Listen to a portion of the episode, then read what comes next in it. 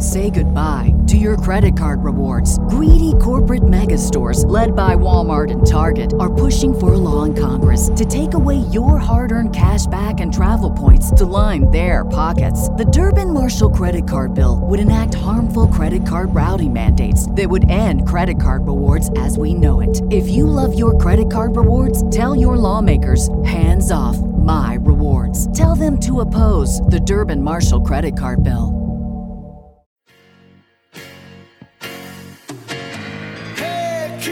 Let's travel the world together. She can make it easy and in any kind of weather. No TSA, no bag checks, no patting down. She's talking from the skies and sending lots of feel good sounds. Oh, Betty in the sky, have you heard her yet? She loves traveling, there's no doubt. Betty and the Jets. She's weird and wonderful. Oh, Betty, she's a podcast queen. She's wearing high heel shoes, got her wings on too.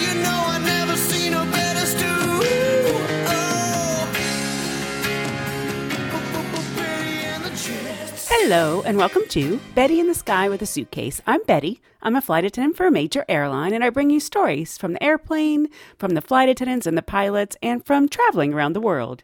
In this episode, we have stories about stray wee wees, breastfeeding, wagon trains, ghosts, and gargoyles. The music for this episode I recorded in an old church in Tübingen, Germany.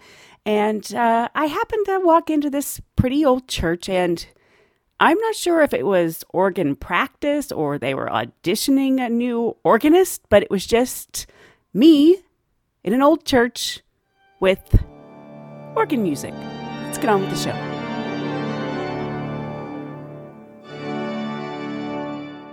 Two episodes ago, I was talking about how I was at the airport, hours and hours and hours for work, and I'm sitting next to another girl, and she casually mentioned that she wanted to invest in the stock market in pot. And my little brain went ding, ding, ding, ding, ding. I said, ooh, ooh, ooh, I want to invest in pot.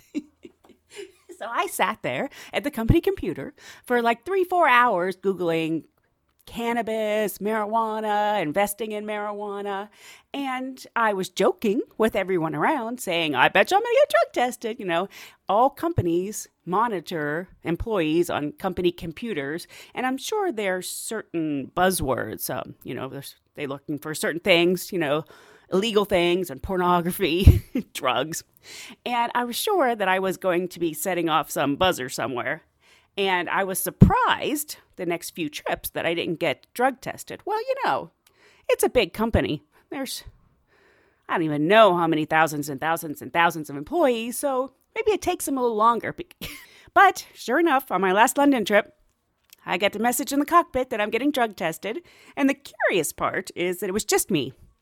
And in general, when you get drug tested on an international trip, because they have to send who we affectionately call Mr. Peabody or Mrs. Peabody. I know it's um, juvenile since they're asking us to pee for them, but that's what we call them, Mr. Peabody. In general, when they send Mr. Peabody, because he's got to come all the way to the international concourse, you know, waiting for us to come out of customs, just in an effort of efficiency, they usually drug test two or three crew members, you know, to save Mr. Peabody extra trips. but not in this case. Nope, just me, just moi, because I'm sure that nobody else on my crew had been Googling marijuana and cannabis for hours on the company computer. So, you know what? It's just what I get. But at least, hey, I, I was expecting it. because there was a lady on the airplane babe breastfeeding her kitten. I said, "What the hell are you talking about?" He goes, "Yeah." He goes, "She had the people were ringing her call button," and he goes, "I went up there and I said, "What's going on?" And they go, "Look at her, she's breastfeeding his cat." And he goes, "Oh, ma'am, you, can't do that." She goes, "Oh, he's hungry," and so he says, "I've got to go call the flight in charge. I'm not playing this game." She went up there. He went up there and, he, and she told him, "She goes, oh, well, you got to, we can't do that." He goes, he was standing to the side flight attendant came back and said, "You cannot breastfeed your your cat on the airplane," and because he had to write all this up, and he and she she says, "Oh, it's my baby." He goes, "That ain't no damn baby. That's a kitty cat." I thought I was going to die the way he talks, because he because he I, he says. He goes, "That's- that ain't no damn baby. That's a kitty cat. You need to put that thing away. I was like, So I was just flying with a girl who does a lot of traveling, and um, I know that you guys probably think that we all do a lot of traveling, but it's not the case. And y- you start to get to know the other wanderers. And uh, I've flown with her before, and I asked her, "Oh, so where are you going next?" And uh, she said she was going on African safari in Kenya, and I was saying, "Oh, I'm jealous. You know, there's really nothing better than an African safari." And we were just chatting, and lots of times I just try to think up something, you know, that might be useful to someone. And I said, "Oh, oh, oh, um, when you're staying in like a, a safari tent camp or, or a lodge, I said, uh, don't be surprised because I I literally screamed. I had no idea. You know, you're on you're on safari, you're you know, you're you're you're looking for exotic animals, you know, you're in like animal mode and you're in a tent. And I went to get in my bed in my tent and there was something in it, something hot, and I, I thought it was an animal. I screamed, I jumped out of bed. and I realized they're they're being so civilized and so so welcoming that they put a hot water bottle in your bed before you go to bed to warm up the bed at night. And how nice is that? But you know, when you're not expecting, you don't expect something hot. You're- you know, blood temperature in your bed. And she was like, Oh, well, I'm glad, glad you told me that. I, I probably would have screamed too.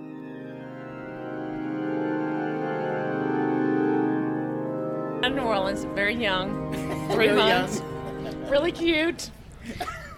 And there's this redheaded guy in the back. He got on. He had long red hair. He had a big old bushy beard, tank top, sh- cut off shorts. We're doing our beverage cart. We go to the back. I look over there. He had his dick laid out on the tray table. Uh-uh. Oh yes, he did.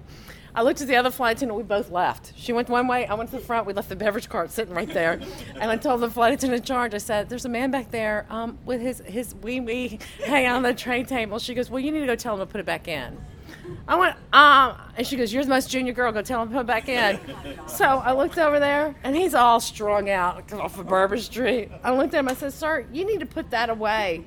He goes, Oh, oh, okay. He fumbles and tries to stick it back in his pants. He goes, I need some help. I said, That's not for me, that's for that flight attendant back there.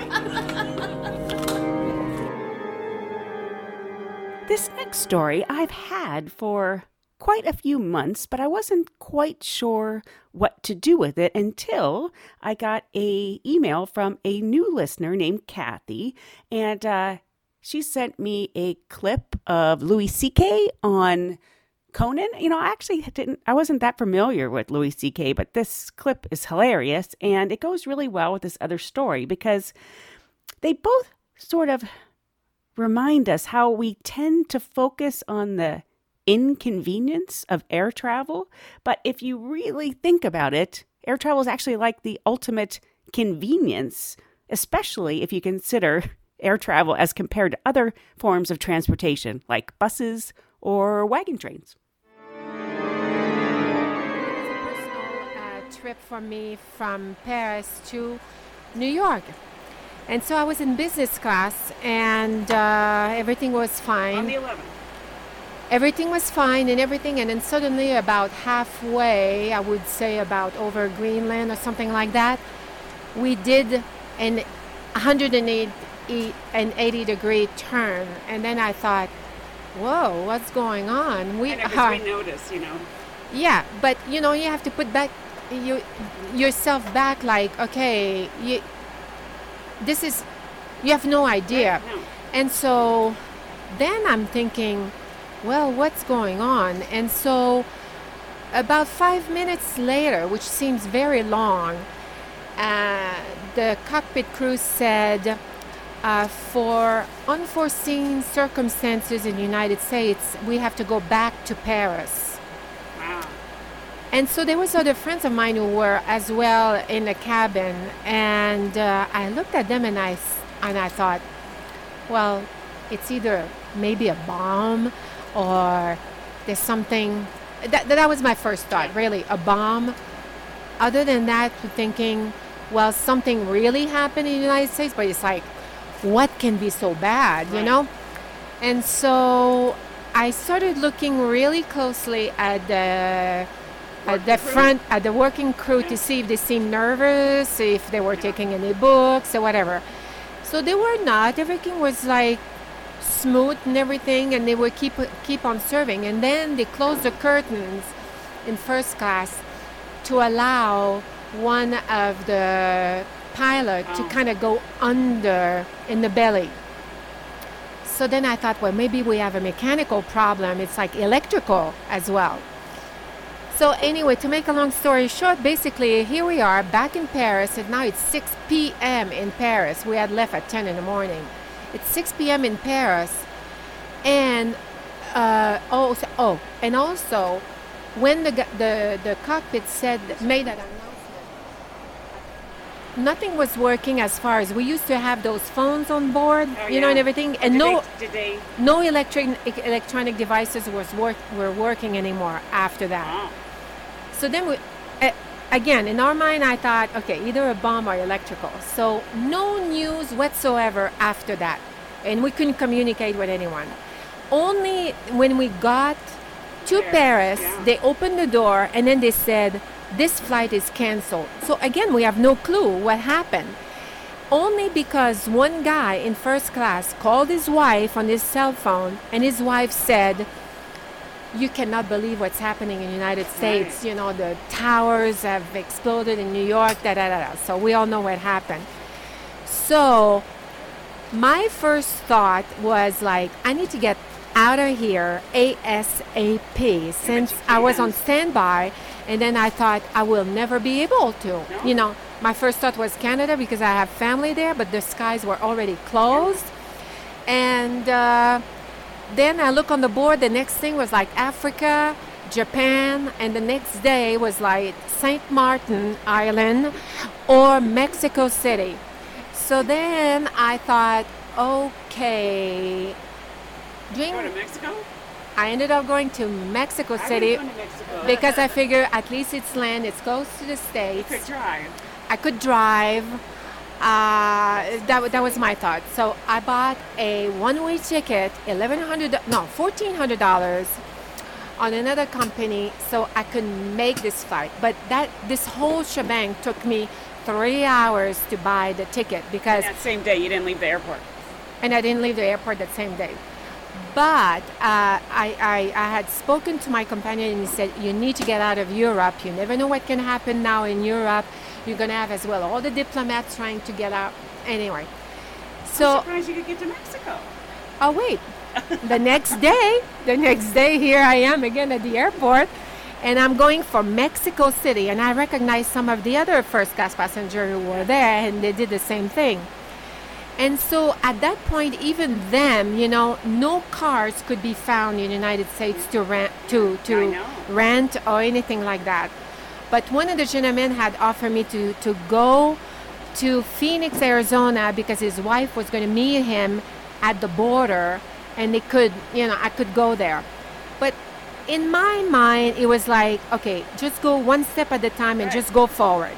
So anyway, I took that long flight, 14 hours And you got to to Mexico City. I arrived there late at night, and then I got the hotel that was inside the airport. And then right there, there was a travel agent that could help me out to see how I could get closer to the border. Because from Mexico to, it, it was basically Laredo, Right. Texas. So that's why I had to go. So I took Air Mexico or, Me- Me- or whatever, another airline, Mexicana. Mexicana, yeah. yeah. I got to the border, and then when I got to the border, there was about four taxis, and here I'm seeing that last taxi is going out with one guy in it, and I figure I'm not gonna miss that taxi because he's the one going through the border. Right. All right, so I knocked on the on a taxi. And he already had a passenger, right? yeah, he already had a passenger, but I figured this guy is gonna move because I'm going with him. so I get in a taxi with him, and so this guy is telling me the story. He's going to Indiana, and so he had a car from Indiana because his his house was Chicago. But anyway, he, he said, I said, well, how are you going to, uh, uh, you know, like go from here to Indiana? He said, with Greyhound. So I said, oh, well, I'll go with you. so, so we ended up, we, we passed the border of Mexico, no problem with the taxi, and we go to the Greyhound bus. And me, I was living in Orlando. And so I said to the girl, well, how much is Orlando one way ticket? And she goes, $99. So I go, okay. And I said, when am I going to be there? She goes, four days later. okay. So I'm going, okay, four days later, okay, going for it. It so, only costs $99 for four days? Yeah, yeah, yeah, but it's quite an extraordinary four days. No, listen to that. So, of course, I passed all the border states before I finally ended up to Florida. So this is those are like Greyhound buses like that that just stop for either do a number one. I've never seen a, a any places where there was hot food other than those kind of you know those sausages that they roll over yes, all day yes, long yes. and then you have the grease dripping out of them so that was one of the choice that you could have as a hot. I have to also meal. say you're French, right? So you have high expectations for food. I guess I didn't pass. no, no, but I remember. But quite frankly, every time you would see the shabbiest place in whatever city we would go by with the sign i was kind of dangling the sign of the greyhound bus it was dangling or just ready to fall that was the greyhound station and that's where you would go in there those rolling sausages or you had that food that had been sitting there for like days. And then you had vending machines but wait a minute they were behind the counter. And then at that lovely counter the hostess that was there was like either a toothless woman you know that had not brushed her hair for about five days and she had those checkered uh, uh, shirt on you know with jeans and she would just about chew tobacco and then ask me like you want anything? And it was like oh my god. And then drink it was either like you had to get something to eat or go to the bathroom because that bus driver was like a warden. He would say 20 minutes you know. And then you had the third bunch that was smoking. So come to find out that these poor guys couldn't smoke the whole cigarette all right so they had cigarette butts every ground station. So then come to find out that we knew why there was so many hobos waiting for the Greyhound they bus. Wanted, they wanted the cigarettes. Because they wanted to, to get the butts of the cigarettes that were left over. All right? So this is the kind first, of not first class. This is not quite first class. It's all the and again we ro- we're rolling like day and night, day and night, you know, nonstop. It was so disgustingly dirty, you know, and unbelievably smelly.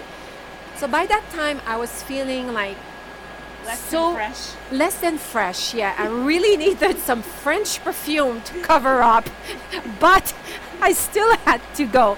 But I finally got to Orlando, and it was pouring rain. And then I told my companion, Okay, let me stand in the rain for about five minutes because I am really disgusting. so, so that was my Greyhound experience after uh, September. Yeah, after September 11 you know, people complain to us about, you know, like their TV doesn't work. We should tell them to yeah. check out Greyhound. Oh, they should really check out Greyhound, especially on the border town. Start in Nuevo Laredo and made you a trip to Florida. You will have a great experience. Yeah, don't thank us. If you're allergic to sausages, well, you're tough luck. Back then, yeah. Those were simpler times, I think. I just feel like we may be going back to that, by the way. But uh, in a way, good, because when I read things like the foundations of capitalism are shattering, I'm like, maybe we need that. Maybe we need some time where we're walking around with a donkey with pots clanging on the sides. You, you think know? that would just bring us back to reality? Yeah, because everything is amazing right now and nobody's happy. Like, in my lifetime, the changes in the world have been incredible. When I was a kid, we had a rotary phone.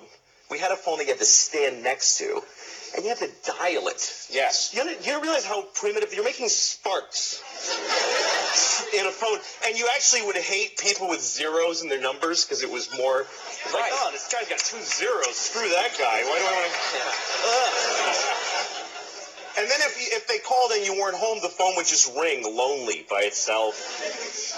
And then if you wanted money, you had to go in the bank for when it was open for like three hours. Had stand in line, raise yourself a check like an idiot. And then when you ran out of money, you just go, well, I can't do any more things now. I can't do any more That's things. it, yeah. That was it. And even if you had a credit card, they, the guy would go, ugh, and he'd bring out this whole shunk shunk, and he'd write, Yes. oh, you'd have to call the president to see if you have any money. It's all true, kids. You had to call the president. Yeah. It was ridiculous. Yes. Do you feel that we now, in the 21st century, we take technology for granted? Well, yeah, because now we live in an, in an amazing, amazing world, and it's wasted on the on the crappiest generation of just spoiled idiots that don't care. Because this is what people are like now. They got their phone. And they're like, ugh, it won't. Give it a second. Give it, it's going to space. Can you give it a second to get back from space? Is the speed of light too slow for you? Yeah. Was on a I was on an airplane and there was internet, high speed internet on the airplane. That's Yes. the newest thing that I know exists. And I'm sitting on the plane and they go, open up your laptop, you can go on the internet. And it's fast and I'm watching YouTube clips. It's I'm in an airplane. And then it breaks down. And they apologize, the internet's not working. The guy next to me goes, this is bull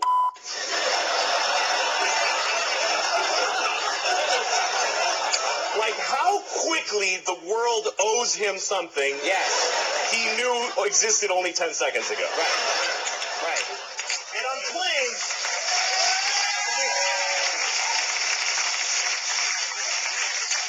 flying is the worst one because people come back from flights and they tell you their story. And it's like a horror story. It's they act like their flight was like a cattle car in the 40s in Germany. That's Yeah. how bad they make it sound. Right. They're like, it was the worst day of my life. First of all, we didn't board for 20 minutes. And then we get on the plane and they made us sit there on the runway for 40 minutes. We had to sit there. Oh, really? What happened next? Did you fly through the air incredibly like a bird? Did you partake in the miracle of human flight, you non-contributing zero? That you got to fly? You're flying! It's amazing! Everybody on every plane should just constantly be going, oh my God! Wow! Yes. You're flying. You're you're sitting in a chair in the sky. Yes. Yeah. Yeah. That's right. Now, now Lily, But, it doesn't it doesn't go back a lot. and, and it's Shares not really you know, here's the thing. People like they say there's delays on flights. Yeah. Delays really? New York to California in five hours. That used to take 30 years to do that. And a bunch of you would die on the way there and have a baby. You'd be a whole different group of people by the time you got there. now you watch a movie and you take a dump in your home. yeah. There's a nicer way to say it than that, but yes. it- No.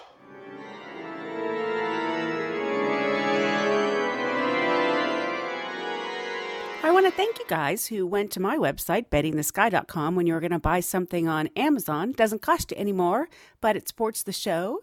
And uh, I had a particularly good month last month. Uh, somebody bought six app controlled robotic balls.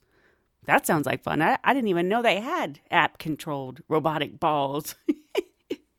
and then somebody else, which I thought was uh, quite apropos for this episode, bought a 14 panel drug test kit. Yep, bought a 14 panel drug test kit. You know, it's like your very own Mr. Peabody from Amazon. Thanks so much.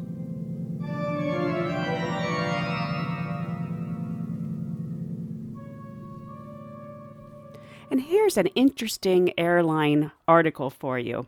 I commute in and out of Savannah, and I had to go get my parking pass. You don't have to pay pay for parking; it's no big deal, but you got to go pay for it like once a year. And I was in the offices, and I noticed they had pictures of graves on the runway, and I was like, uh, what what are those? And, and I noticed there were there were more than one pictures of the graves, And they said, "Oh, you know, that's the the graves on the runway." And I was like, "The graves on the runway?" Because I guess unless you're a pilot, you wouldn't be able to see them. But there's actually graves on the Savannah runway. And then they started telling me all these ghost stories, how they have all these problems with ghosts at the Savannah airport. And I thought that was really kind of uh, coincidental since, you know, Savannah's known for its ghosts. So the fact that Savannah's airport has ghosts, I thought was equally interesting. And they were so nice, they actually gave me this article. So it says, At peace with the Jets. Graves at the Savannah International Air- Airport runway are a reminder of the land's former use. Richard Dotson's gravesite marker reads, At rest.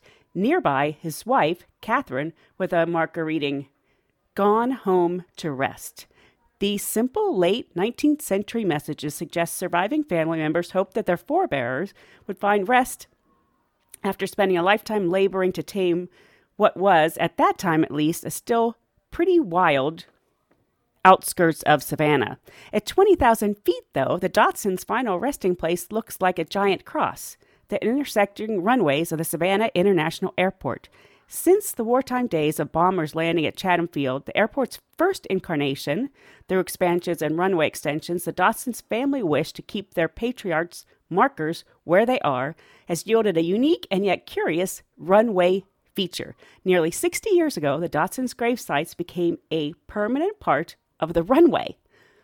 On the runway! And how did this couple get to spend forever at the airport? the familiar cemetery contained perhaps a hundred or more graves, including those of many slaves. But with Europe already embroiled in war, the need to keep civilian air traffic separated from an increasing amount of military planes flying into the area led to the construction of Chatham Field. Much of the Dotson properties became part of the airport.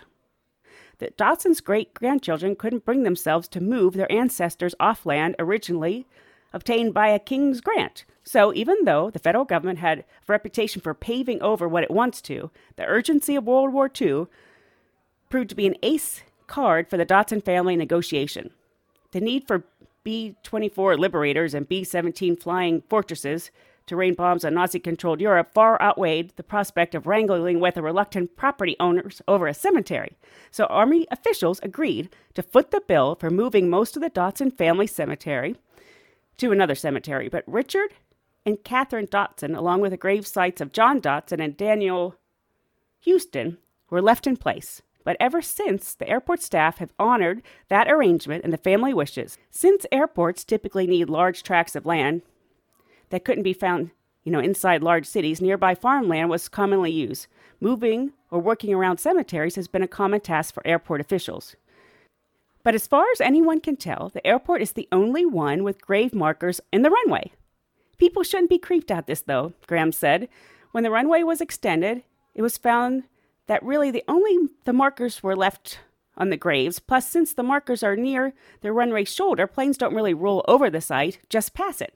Still, squeezed in between jet landings and takeoffs makes for an interesting gravesite visit for family members. They can't just drop in because they need an airport escort. Leaving flowers on graves really isn't an option. It's really a weird feeling to be out there with those graves. Though family make, members make infrequent visits, the Dotsons are far from being neglected. Sometimes pilots are heard asking the tower control whether those were really grave sites they just passed over on the runway. Other pilots, especially those who haven't been to Savannah before but have heard the rumors, ask if they could use the runway with the graves just so they could see them. So I hear, I read all, well, I read all this later, but I was at the Savannah airport looking at the pictures of the graves, asking the people who worked there. I'm like, what the heck? And they're like, oh yeah, So ever since ever since they've been there, there's been stories about ghosts at the airport. And and they said even the really skeptical people can't explain certain things like certain pieces of equipment, tractors or automobiles or or anything will turn on without a key being in it. And and there'll be like nobody around and they'll just turn on and like people new to the airport will be like, "What the heck?" And they're like, "Oh, it's the ghost." it's just the ghost. And you know what? as they were saying, you know, maybe these people aren't that happy that they're supposed to be at rest and they're at the on a runway at the airport. But you know, if it is some sort of ghost, I think you really can't blame them, you know, for turning on some equipment and scaring some airport workers. because their grave sites say, you know, at rest, you know, at peace. And I have a feeling most people don't picture at rest or at peace being at the airport.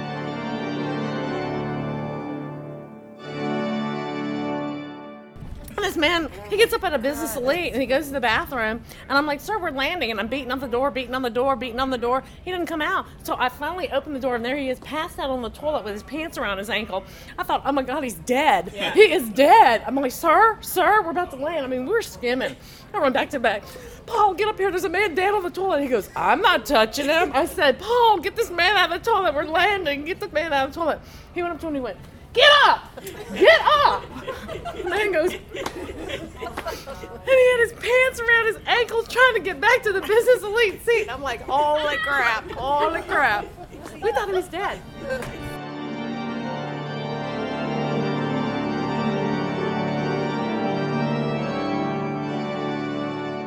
So we had another big snowstorm, really long layover in Germany because now, you know, things change all the time in the airline business, but now, you know, when there's a big snowstorm, they just proactively cancel flights and you can end up with I ended up with a 95 hour layover.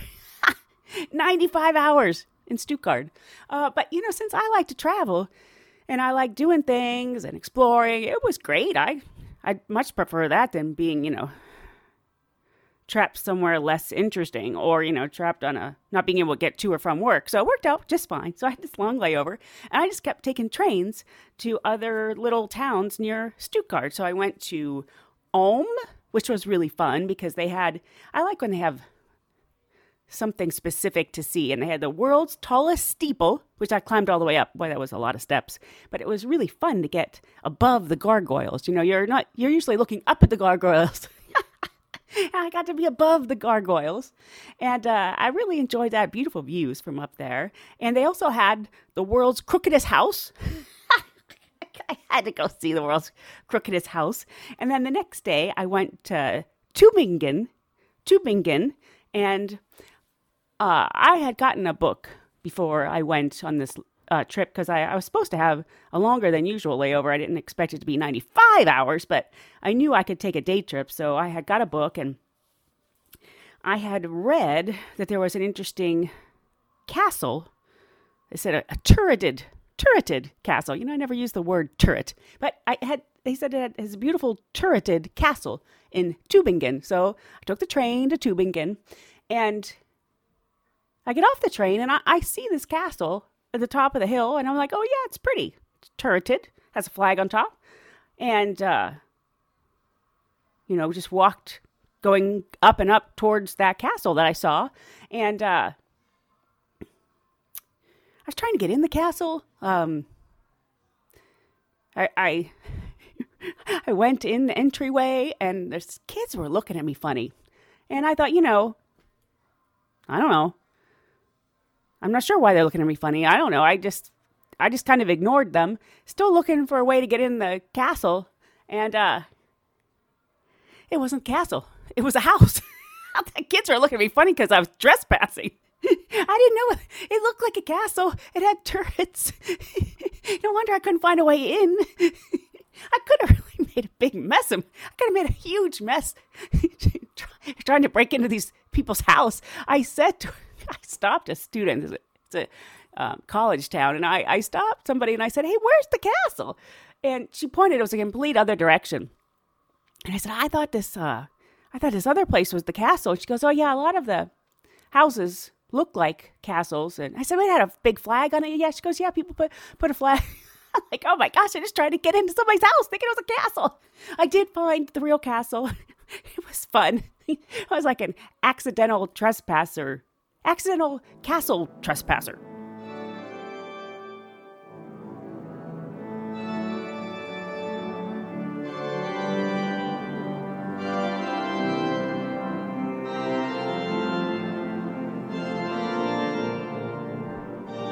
Well, that's about it for this episode of Betty in the Sky with a Suitcase. I hope you'll join me again next time so we can travel around the world together. Thanks. Bye.